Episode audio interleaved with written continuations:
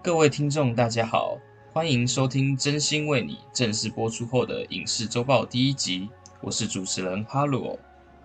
虽不是志祺，但我每周都将带给你七则优质的欧美影讯。本新闻节选恐含有大量主观私心，若有不适，我也只好点播一首有进神曲。那么，以下就是本周的影视周报。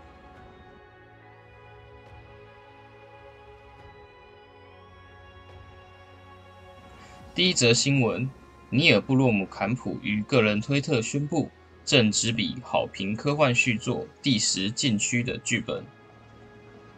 二，魔鬼终结者的全新动画影集将由 Netflix 和日本知名动画公司 Production I G 携手制作。三，麻辣间谍女星玛丽莎·麦卡锡参演《雷神索尔四：爱与雷霆》，饰演维海拉一角。四，加拿大悬疑电影《The Oak Room》释出预告，其惊悚故事将围绕一间名为蓝岭的偏僻酒吧而展开。五，由谍报小说大师汤姆·克兰西同名著作改编的《冷血悍将》释出预告，其主演为迈克 ·B· 乔丹，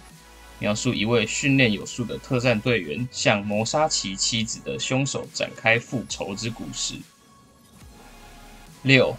乔瑟夫·高登·李维参演《阿甘正传》导演劳勃·辛密克斯的真人版《皮诺丘》电影。